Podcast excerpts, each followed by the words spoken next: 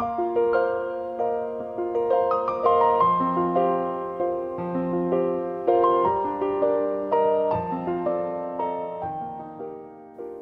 大家好，我是总裁太太，今天要来聊一下这个挺耸动的主题。也许很多人哦，看到这个标题的时候，可能会有一点压抑，也有可能有一点不舒服。但我真的觉得可以跟大家分享一下。前两天我在《金周刊》看到这个主题的文章，我非常认真的把它看完，也分享给我团队里面的每一个伙伴看。目的其实并不是要去指责或者是暗喻些什么，而是我挺认同文章里面的很多看法。我从小生长在一个不富裕而且负债、常常搬家的单亲家庭。纵观我家族里面的每一个人，诶，我发现哦，其实大多的人都和我们家差不多，他们不富裕，甚至有一些恶习。然后关系状态也都差不多。其实你可以去想一想，思考一下自己的家族，还有你身边的人，应该不难发现，家族当中要么就是都很有钱，然后要么就都是很穷。朋友也是哦，身边五个朋友的平均收入，通常也就是你的收入。也就是说，如果你身边都是有钱人，通常你也会是有钱人。相反的，如果你自己是负债月光族，那通常你身边的人大多也都会是这样。我们很少看到在同一个家族里面有某一个家庭很有钱，但某一群家庭却很贫困。这个情况有啦，但真的蛮少见的。那你有想过为什么吗？所以今天这一集哦，就是要来跟大家分享。为什么很奇妙？我们总是想要破圈，想要提升自己的一个生活的维度，但始终哦，就是逃脱不了。就如同标题说的，人之所以穷，就是因为他穷。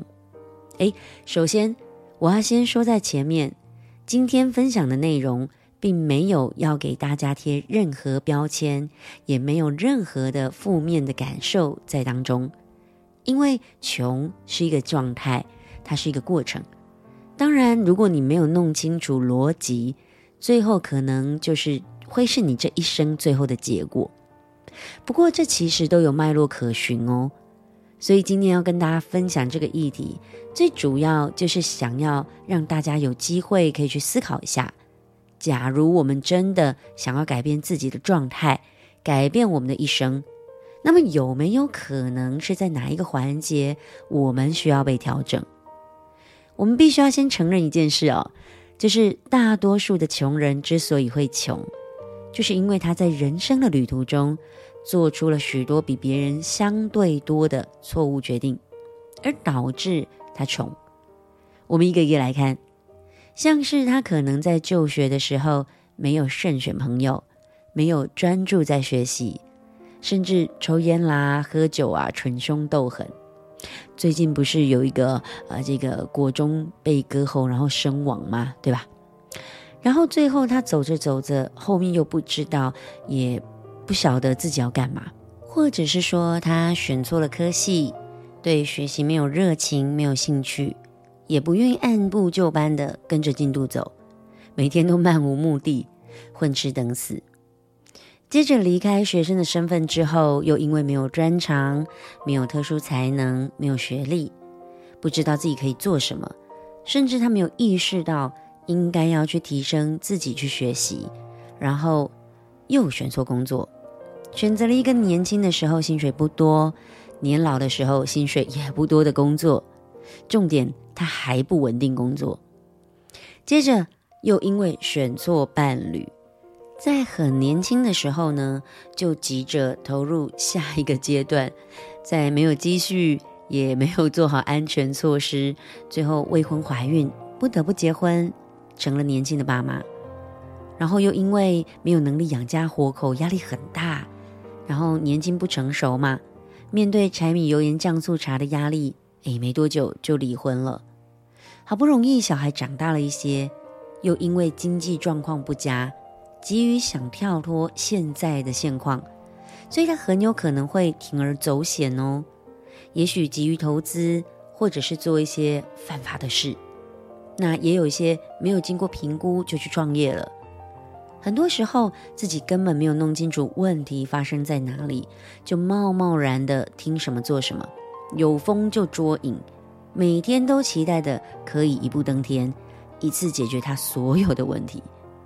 但很残酷吼，老实讲，虽然很残酷，但这真的是痴人说梦，根本不可能的事。聊到这边哦，可怕的事情就来喽。我想邀请大家去想象一下，如果做出无数次错误决定的人，最后他们都成为了父母，那会发生什么事？基本上，这些父母所生的孩子，在长大成人之后，因为原生家庭的教育跟环境影响下，孩子的失败率几乎是妥妥的比成功率来得更高，不是吗？我们在六岁以前，人格跟价值观的养成，家庭教育是最重要的那个角色。也就是说，不管你的爸妈是失败还是成功，你都必须被父母给教育。然而，如果要一个从来在这辈子没有做过太多决定的人，要来教育你成为一个对未来社会有用的人，哎，这谈何容易啊！孟子说。人之患在好为人师。这句话是说，一个人最大的毛病就在于喜欢做别人的老师。我们每个人，不管你是怎么样的一个状态，都喜欢去教别人。你身边一定有这样的人，对不对？明明他根本就没有半点成功的经验呐，或者他对某一行、某一件事情根本就不是很了解，但就是会对你讲的头头是道，教你怎么做。为什么会这样？因为你知道吗？当我们在批评跟指教别人的时候，这会让我们自己内心的自卑感下降。哎，有就是说，大部分这样的人哦，其实都蛮自卑的。可是很有趣哦，我们很奇怪，都常常被这样的人给影响。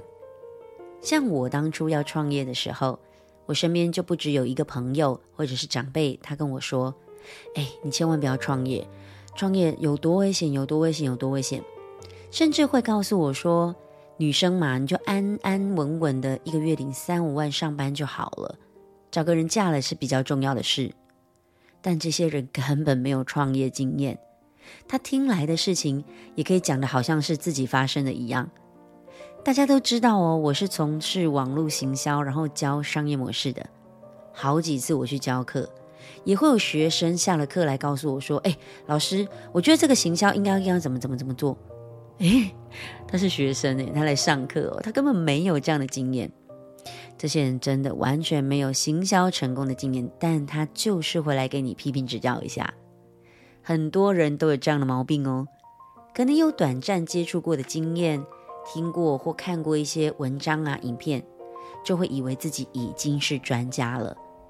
我要说的是，即便是没有什么成功经验，又或是连续做出无数次错误决定的人，也都会有好为人师的倾向。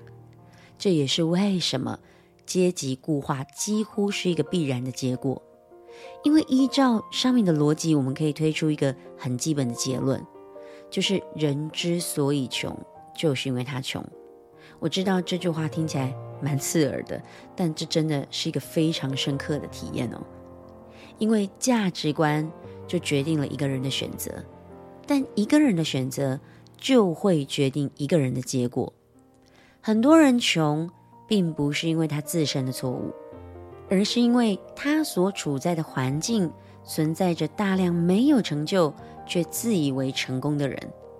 而且从他年幼开始到长大成人，这些人都持之以恒的去不断的灌输他不见得正确的建议，以致从小开始就会做出一连串错误的选择，最终当然就会影响他自己一生的成果了。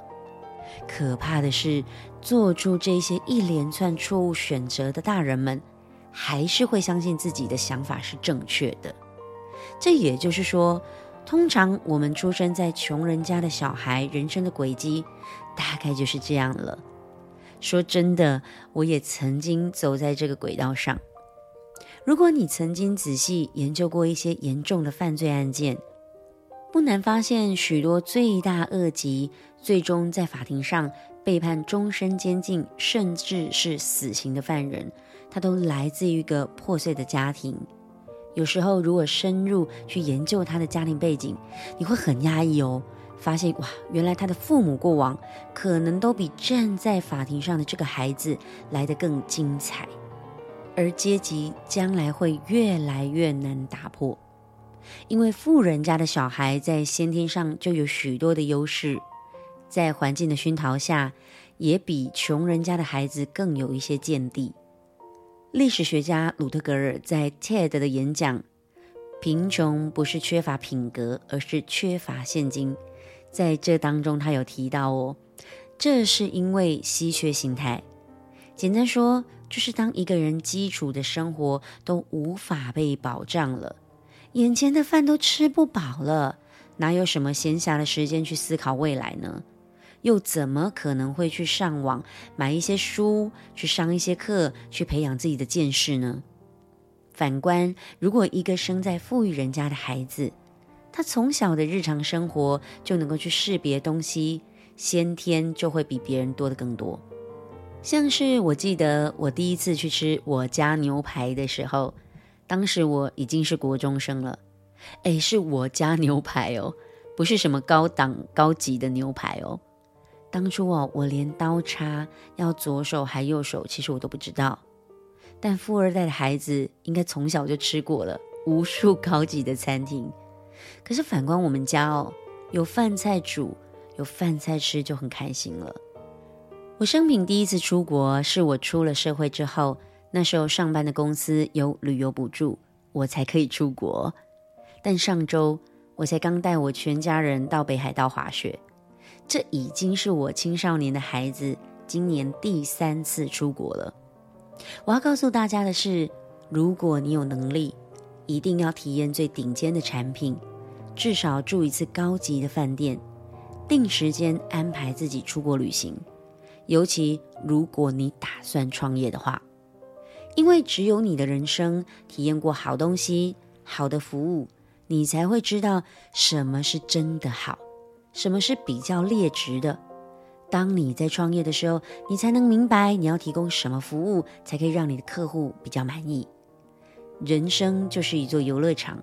体验要越多越好，富人的体验又多又广，当然在看很多事情的角度上、维度上都跟穷人不同。眼界开了，心开了，格局开了，当然就比一般人多出非常多的机会，去创造更多的可能性。有没有这样的经验？你到一家餐厅吃饭，吃一口你就知道，嗯，这个不行。在有经验、有见识的人眼里。有些事情，那注定是失败的，但反观有些人却觉得，嗯，这个是很有机会的哦。这就是有关于有没有见识的区别。美国教育家 Betty Hart 曾经做过一个实验呢，他调查了四十二个家庭，大概有两年半的时间，然后他在一九九二年发表这个成果，他发现哦，穷人家的孩子在四岁的时候。所学的单字词汇量其实少于富人家的小孩，大概有三千万个。虽然哦，这个研究啊，这个实验有某一些专家学者认为说，诶，这个研究已经过时了，而且他的调查基数也只有四十个家庭，所以不能以偏概全。那这一派学者认为，穷人家的孩子跟富人家的孩子单次词汇量没有差到三千万个这种夸张的对比。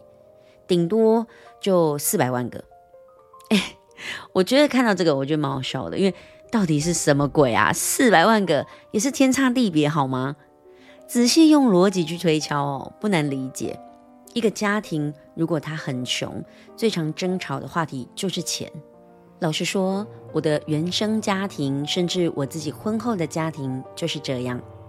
自小我爸妈最常吵的就是钱钱钱。跟哪个亲戚借钱呐、啊？然后为了钱去倒了亲戚的会啊，不断的争吵都是为了钱。然后所有的东西诶都要共用哦。我们家永远就一盒彩色笔，然后要轮来轮去，玩具也就一份。当时连自修我们都要用铅笔去写，还不能写太用力，因为要留给下一个弟妹用。当然，我们兄妹就很会吵架啊。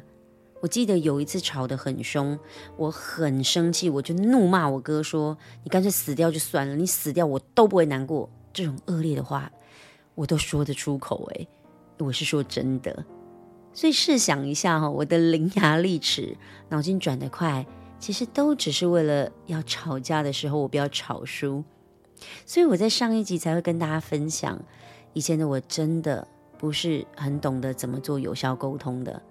这也可以呼应一下，为什么大多数穷人所讲的话，他们用的词汇很少，而且大多都是负面的讯息比较多的原因了。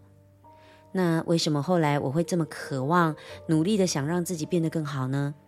因为我一点。都不想要让我两个孩子跟我以前一样，为了彩色笔、为了玩具还有电脑吵架，最后彼此怒骂谁谁谁应该要去死掉这种话。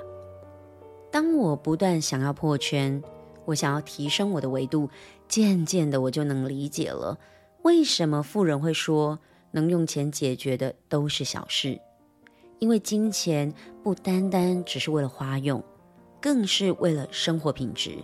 为了关系，为了可以看到更广、更宽的世界。虽然聊到这，我还是要说，今天的分享没有任何负面的含义。这里所指的富人跟穷人，都只是一个状态的呈现。这并不代表是谁对或者是谁错，谁优或谁劣。当然，这里也要呼吁各位听众，如果你还没有破圈。千万不要用大环境不佳，都是因为谁谁谁，所以现在才会讲讲讲。不要用这些借口去合理化你自己的行为，不要去合理化你现在自己的状态，因为人们往往会误以为，当他拥有更多的资源，就等于可以获得更好的成果。这绝对不是绝对的。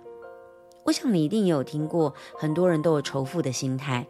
会抱怨说，呃，那就是因为我没有含着金汤匙出生呐，好，或者是我就是没有读到好的学校啊，好，然后我没有好的生活啊，我没有赢在起跑点，都是因为我家没有钱，所以我没有成功。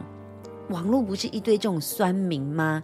好，会跟你讲说，啊，那都是因为他老爸有钱，于是就怨天尤人，成天抱怨。我要告诉你，这种自我认同感低落。自我归因偏差只会让你和你的下一代在贫穷中打滚。我有很多的朋友总是会抱怨自己没有条件、没有资源、大环境很差、老婆很不好、先生很烂，所以自己现在才没有钱。但我还是会看到这些人哦，假日成天都出去玩，然后吃大餐、抽烟、买名牌包，诶，是不是 A 货我不知道了哈。但是很有趣，他们却不愿意把这些钱省下来去学习，去提升自己的维度。说真的，这样的失败你要怪谁呀？只能怪你自己呀。富不过三代，穷也绝对不会穷一辈子。我们可能不会是富二代，但我们绝对有能力让自己成为富一代。今天的分享就到这里结束了。如果你觉得有收获，欢迎留五星评价给我，然后留言给我鼓励吧，让我可以有更多的动力分享更多的内容。对，接下来我一月份还是会在北中南开设自媒体创业班的活动。如果你对自媒体创业有兴趣，欢迎你可以在单集叙述中加我的 IG 私讯我，索取免费的线上课程。也许有机会，我们就可以一起在自媒体上创业。我是总裁太太，我们明天见。